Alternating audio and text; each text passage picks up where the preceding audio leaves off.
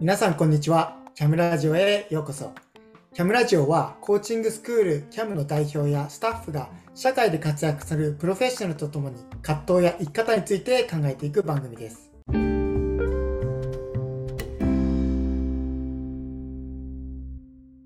今回はキャムジャパンディレクター兼講師の浅井元樹がお送りいたします。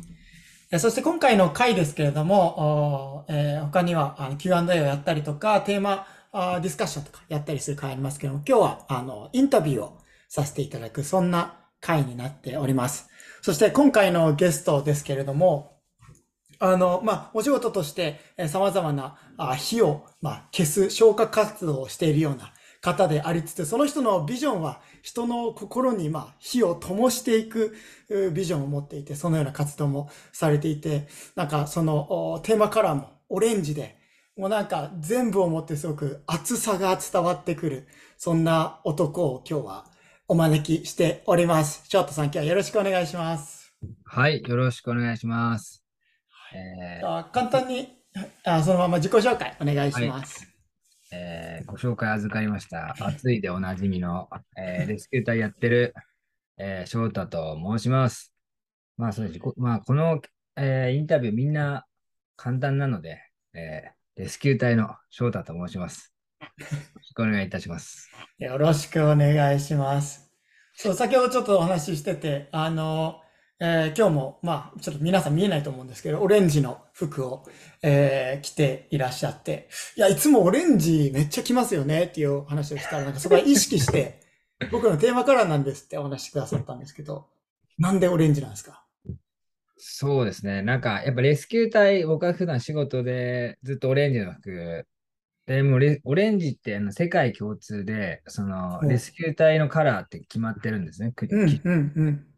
っていう意味もありながら、やっぱりその、コーチングするときはもうオレンジの服着て、やっぱりその、ま印象っていう、まあ明るい印象じゃないですけど、なんかそういう、なんか雰囲気作りのためにも、なんかオレンジってまあいいなっていうところもありながら、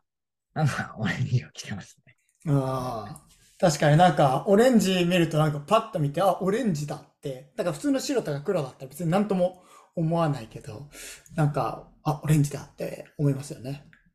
そうですね。はいはいはい。うん。いや、いいですね。えー、きっと、まあ、深掘れば多分そこにも意味があって、えー、あの、それだけで20分話しちゃうと思うんですけど、まあ、オレンジ深掘ってもちょっとしょうがないんで、今日は翔太さんをちょっと深掘っていきたいと思います。はい。えー、よろしくお願いします。いや、それこそずっと気になってて、まあ、レスキュー隊って、まあ、いつもまあ自己紹介で、あの、お話してくださって、まあ、それをお仕事でされているんですけれども、はいはいはい。そもそもなんか、レスキュー隊って何してるんだろうとか、なんか身近にやっぱいらっしゃらないですし、それこそ僕ちょっとお笑いが好きで、レスキューって叫んでいる最近のお笑い芸人くらいしか多分やっぱ、パッと浮かばないんですよね。身近な言葉として。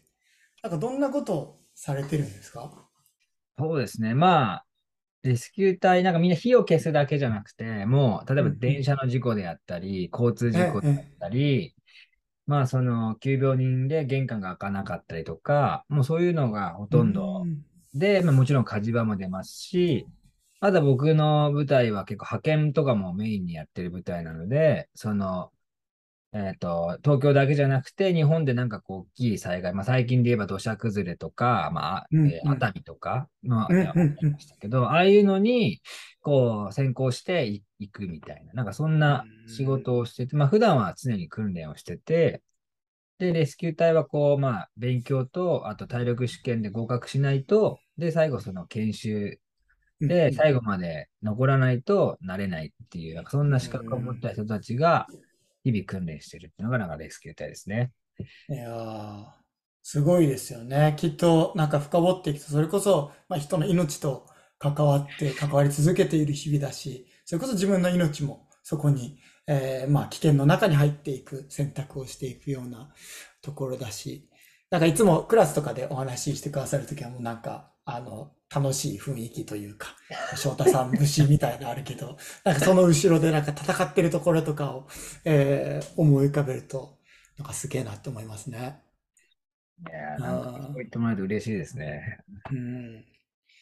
あの、それは、まあ、えレスキューやまたその、おえー、消防とかもずっとやってきてると思うんですけど、何年ぐらいもうすでにやっていらっしゃるんですか？そうですね。消防自体はもう10約10年、10年目になって、で、レスキュー隊はもうすぐ取れた、資格取れたので、まあ、もう8年になりますね。うん、うん、う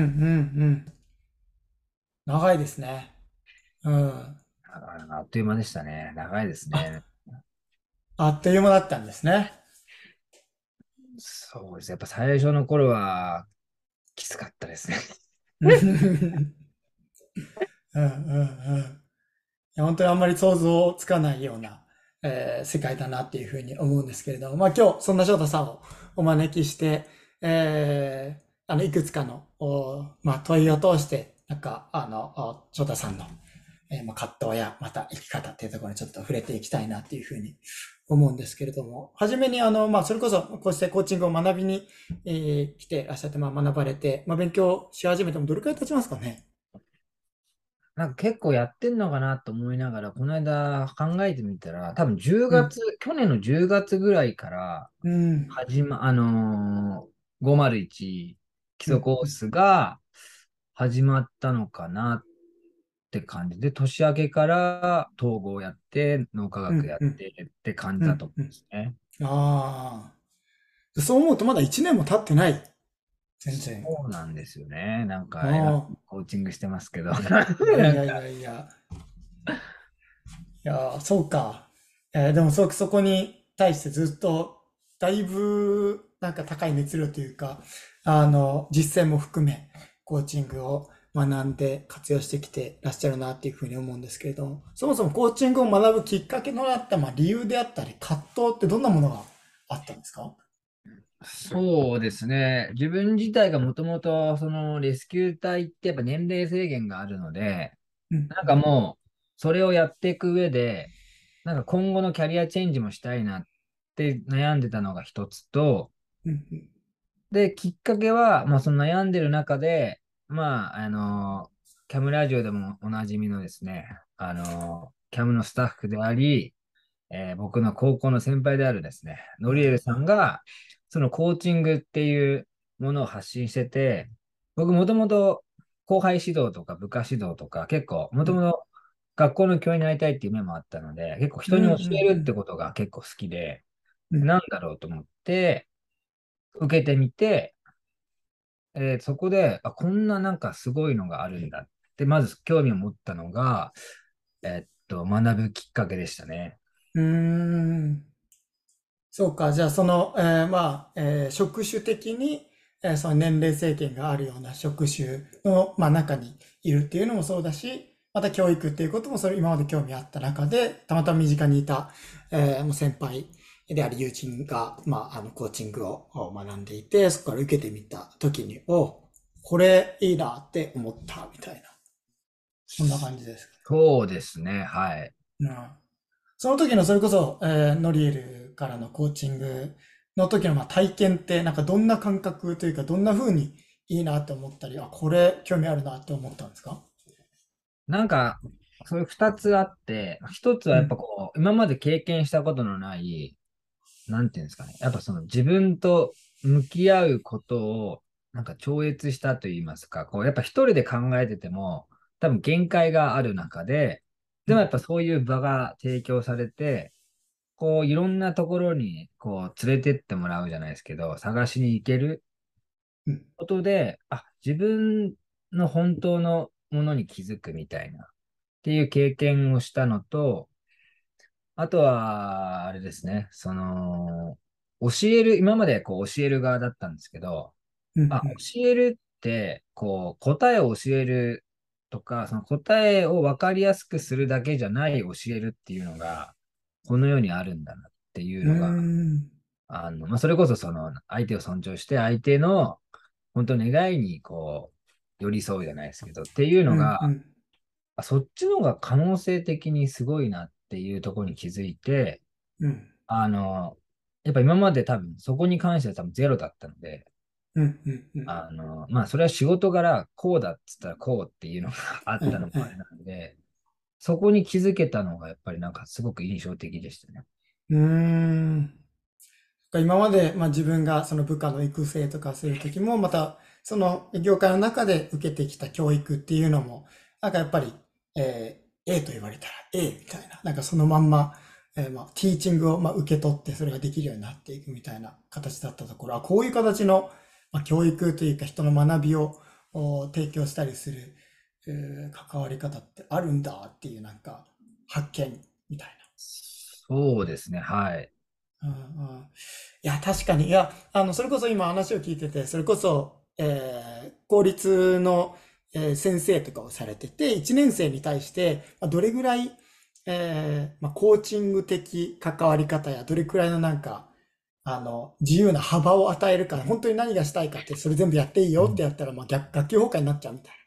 な。なので、えー、それこそ適度な、まあ、えー、枠組みであったり、ガイドを持ちつつ、問いやそういう形で、まあ、相手のモチベーションや考えさせて、えー、考えさせる関わり方もしつつみたいな風に、あの、そこの塩梅が難しいんですよ、みたいなことをよく聞いたりするんですけど、それこそ、まあ、命が、人の命も自分の命もかかっている、そういう職種の中で、なんかどれくらい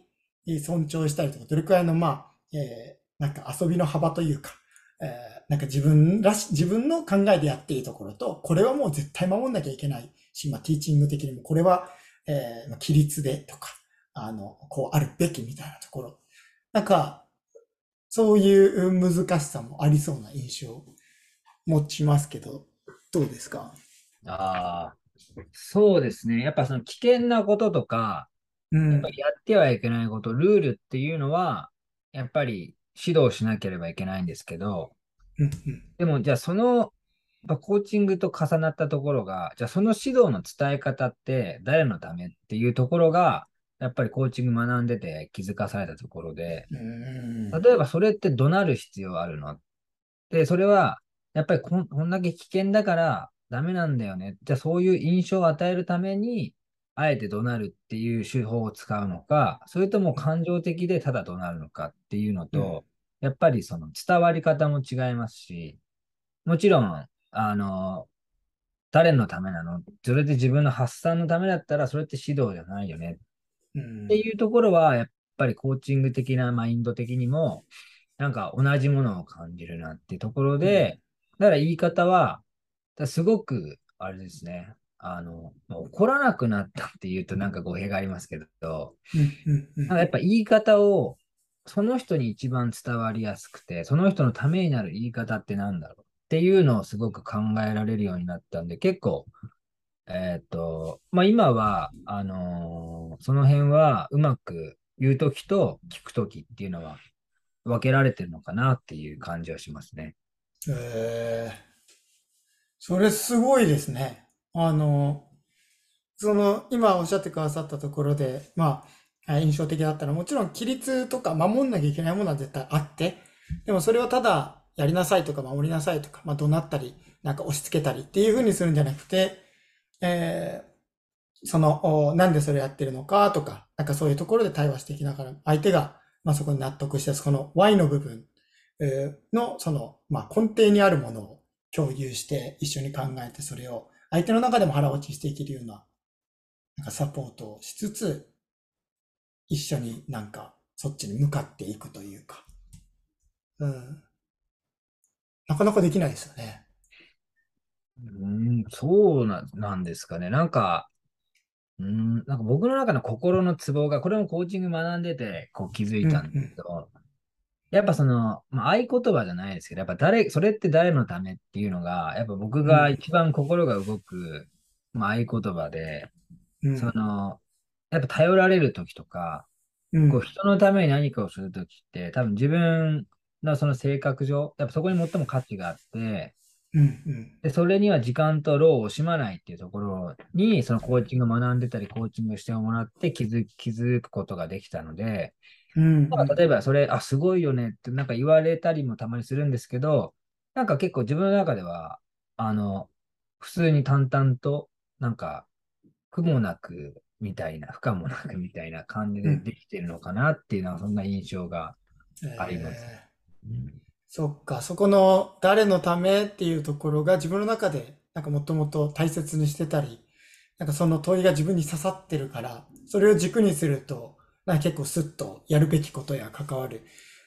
やり方とか、なんかあ自分を顧みて、それこそ、まあ、ある時は反省して、えー、違うやり方をしていくとか、なんかそういう軸に、誰のためっていう問いがなってるんですね。はい、えー、いや、それはきっと、たくさんの人に刺さりますよね。それこそなんか部下の育成をしているすべての管理職や上司の人が、えー、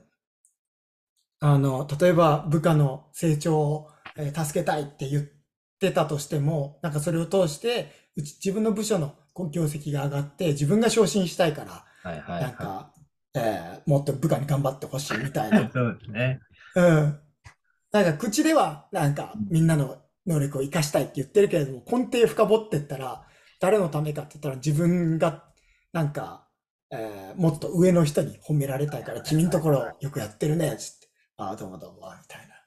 な。あそうですね。というところもね、あるだろうし。それこそ、それ考え始めると、それこそ、えー、その組織のためなのか、相手のためなのかも、なんかどっちにえー、寄るべきなのか、今は、みたいな。はいはいはいはい。うん。なんか組織のビジョンや、まあ、やる、達成するべきことのために、みんなで、まあ、なんか進まなきゃいけないところは、自分が、本当はやりたくないこともやらなきゃいけないようなコミットも必要になってくる時もあるし、でも、その人のためを、目の前の人のためを思ったら、なんか、そこで天秤にかけたり、まあ、自分が間に入って、はいはいはい、少し一緒に考えて最善を、えー、作ってあげたりとか。なんかその辺の、え、なんかバランスみたいなのもありそうな印象ありますね。そうですね。はいはいはい。うんうん。うん。いや、面白いですね。ありがとうございます。誰のためなんか、すごく刺さりました。ありがとうございます。はい。で、先ほどもちょっと簡単に話してくださったんですけれども、まあ、その、もともとの理由や葛藤っていうところは、それこそ今の、えー、育成に関わっているところもそうだし、なんかこれからの自分のキャリアを考えた時にっていうところで、身近にコーチングをしている人がいて、で、そこから、あ、こんなのあるんだってとこあって。そして先ほどその、えー、今でもなんか、まあ、起こることが減っていったとか、なんかそういう学び始めて変化があったところのお話してくださいましたけれども、なんか改めてまあ、えー、10月からだったら、ちょうど10ヶ月ぐらい学んでるのかな？はい、はい、えー、学び始めて、ちょうど10ヶ月ぐらい経った今、まあ、その最初持ってた、えー、まあ、理由や葛藤もそうですし、それがどんな状態になってて、どんな変化を今、他にも感じてらっしゃいます？なんかやっぱり習いたての時は、うん、やっぱりその、なんですかね、押し付けがましいと言いますか、こう頑張らなきゃ頑張らなきゃっていう、よくある、まあ、このね、キャムラジオでもよく話してた、コーチが頑張りすぎてしまうようなコーチだったんですけど、うんうん、なんか今は、やっぱりその、やっぱ相手も信じるからこそ、こう、そんなにその、なんていうんですか、100を200にする必要はないような感じの状態といいますか、うん、なんか今自分自身で、自分との課題とか、自分と向き合ったり、自分の変化、今やってることを全力でやるっていうことが、やっぱそのクライアントとか、その関わってくれる人たちにつながるっていうところになんかあ至ったので、なんか前までは、なんか空回りしてた自分がいたんですけど、なんか今は割と、その、ま葛藤から、葛藤ってなんか自分マイナスなイメージがあるんですけど、なんか葛というよりは、じゃこれから自分がもっとこう、まあ、人としてこう高めていくことで、なんかもっとその、えっ、と、クライアントに対し対して、こう、安心できるような場を作れるのかなっていう意味では、その、ワクワクしてるような、なんかそんな変化はありますね。うん、えー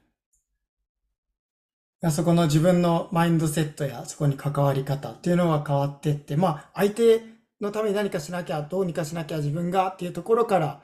なんかまず自分が自分と向き合い、えー、自分の、まあ、器やマインドセットを、まあ、変化させていったり、成長、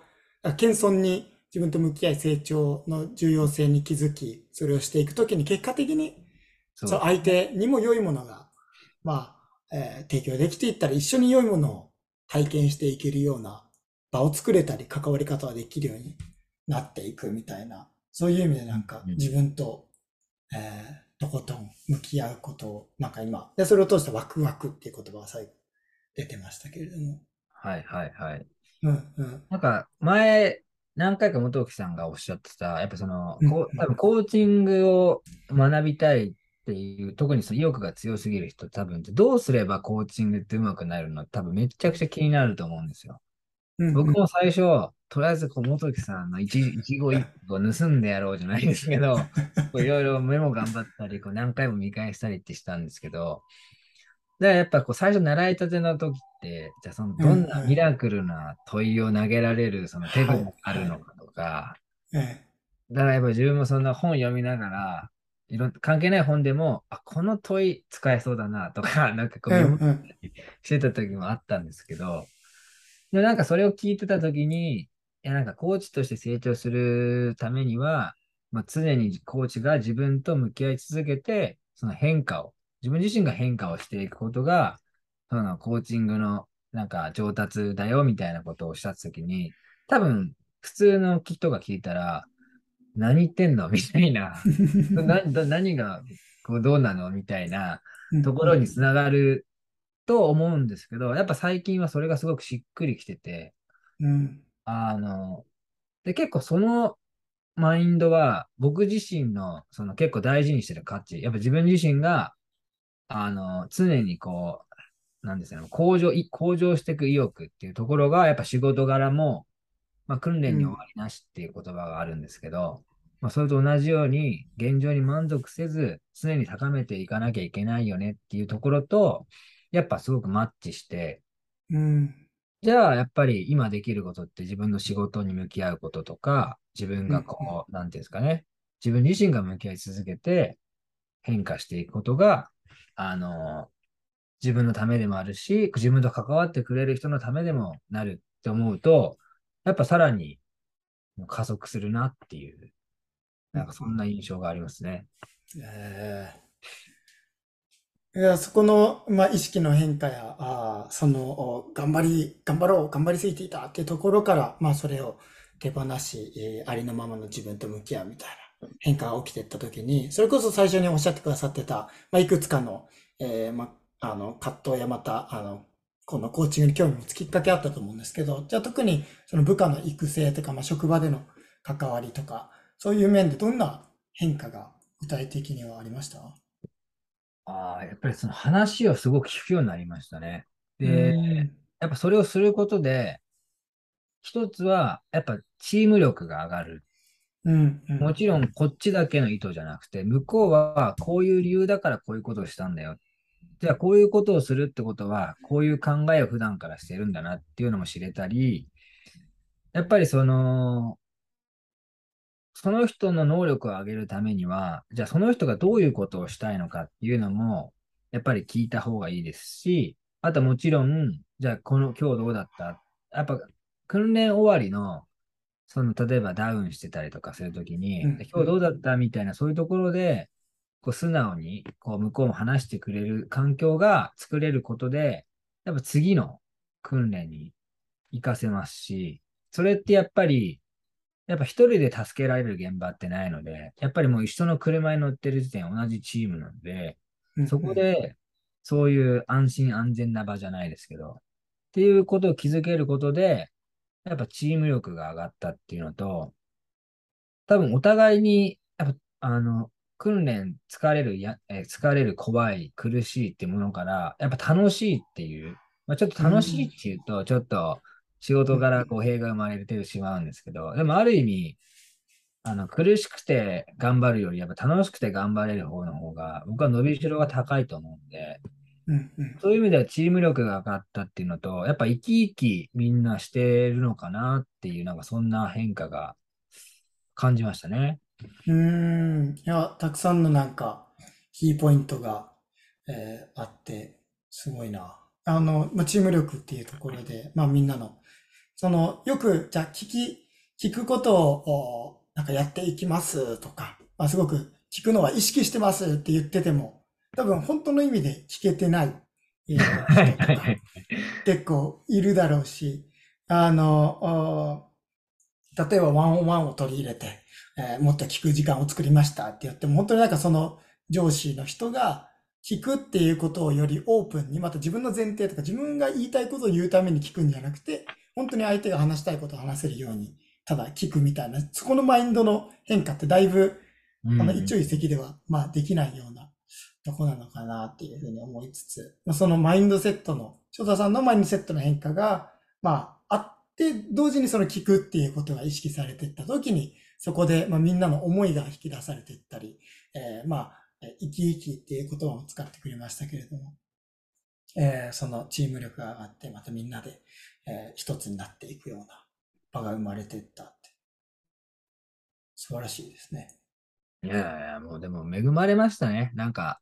僕の上司も、そその時の上司も、僕がコーチング学んでるっていうのを知ってて、うん、すごいそれを、こう、部下とか後輩に、こ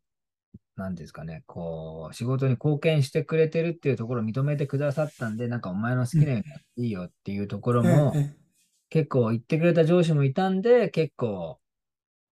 あの、自分のやりやすいようにやったり、例えばそのミーティングの場を設けて、なんかみんなでじゃあ、あの、お互いの強みをね、言い合う、やっぱな、プレゼンスじゃないですけど、っていう場を作ったりとか、設けたりとかして、でもそうすると、やっぱ笑いが生まれたり、あ、なんかこうやって思われてるんだとか、やっぱ後輩が、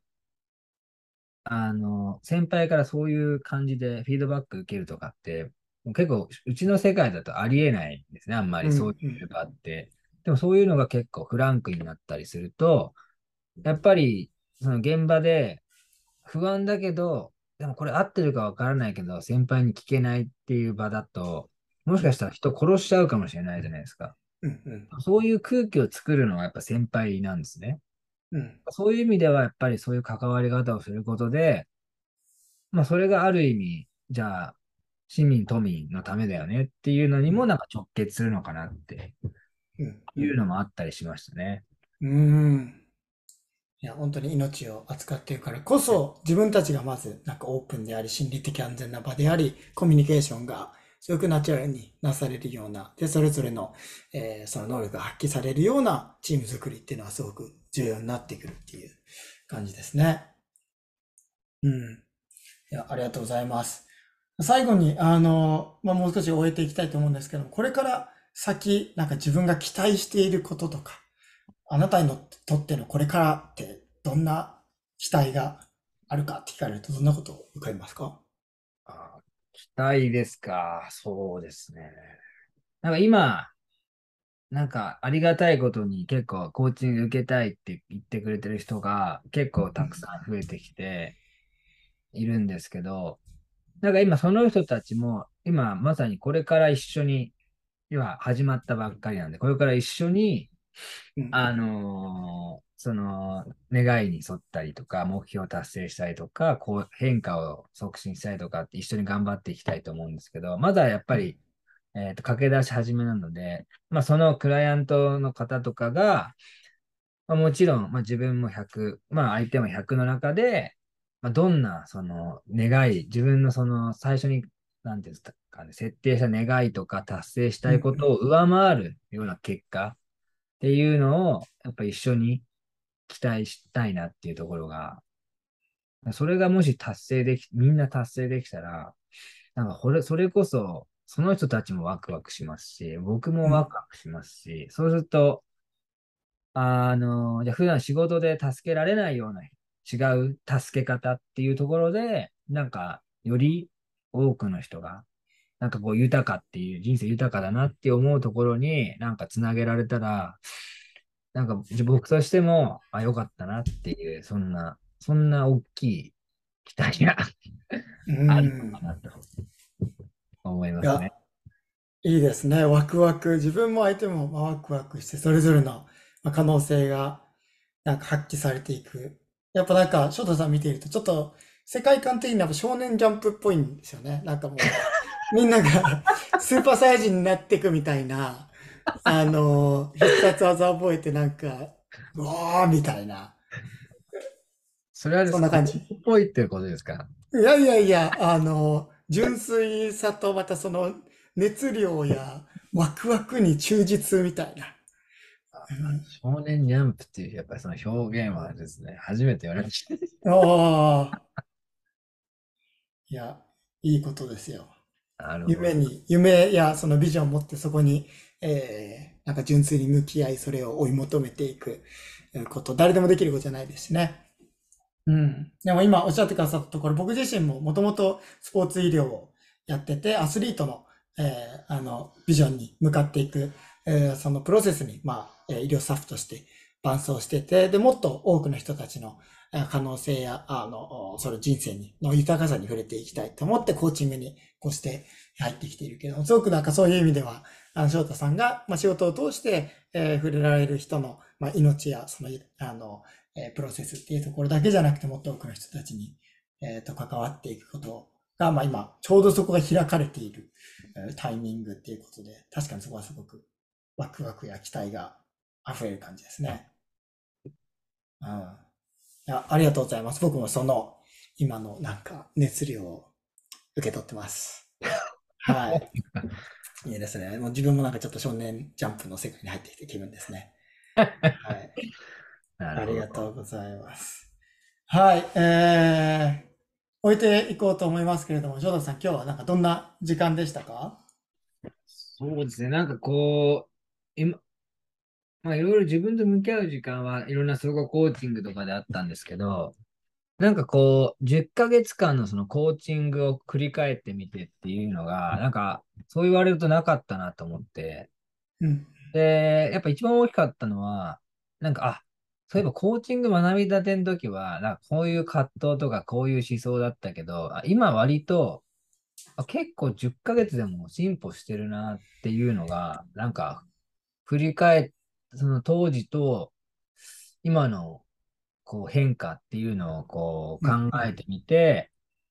あ、なんか前に思ってるより進んでたなっていうのが結構、そんな時間、振り返られた時間かなって感じですね。ああ。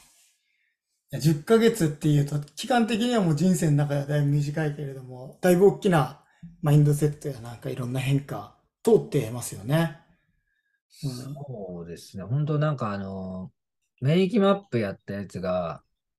なんかあれはもうクリアしたなって思いますね。うんうんうん。あ、すごい。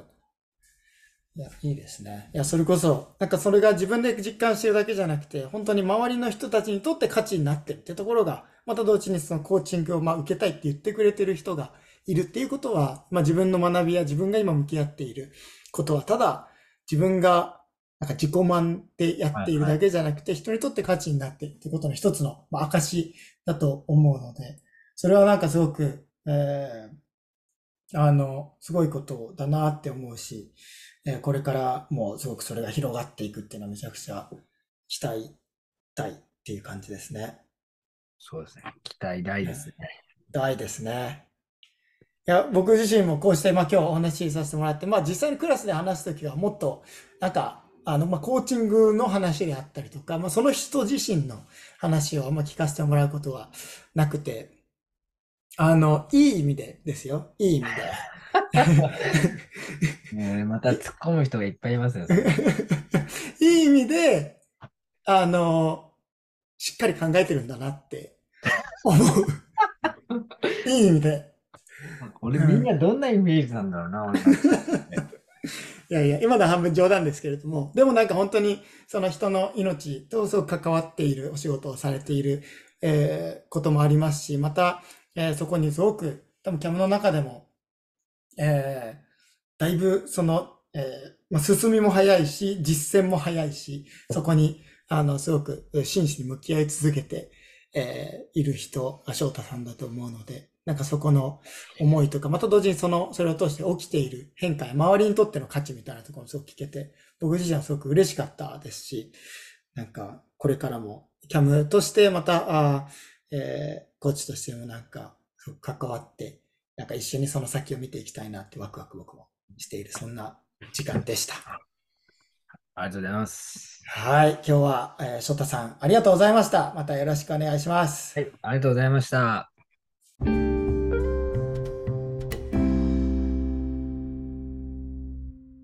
CAM は2005年にアメリカにて設立され、3000人以上のプロコーチを輩出してきた ICF 認定コーチングスクールです。キャムやその日本支部である CAM ジャパンについて知りたい方は、camjapan.jp で検索ください。それではまた次回お会いしましょう。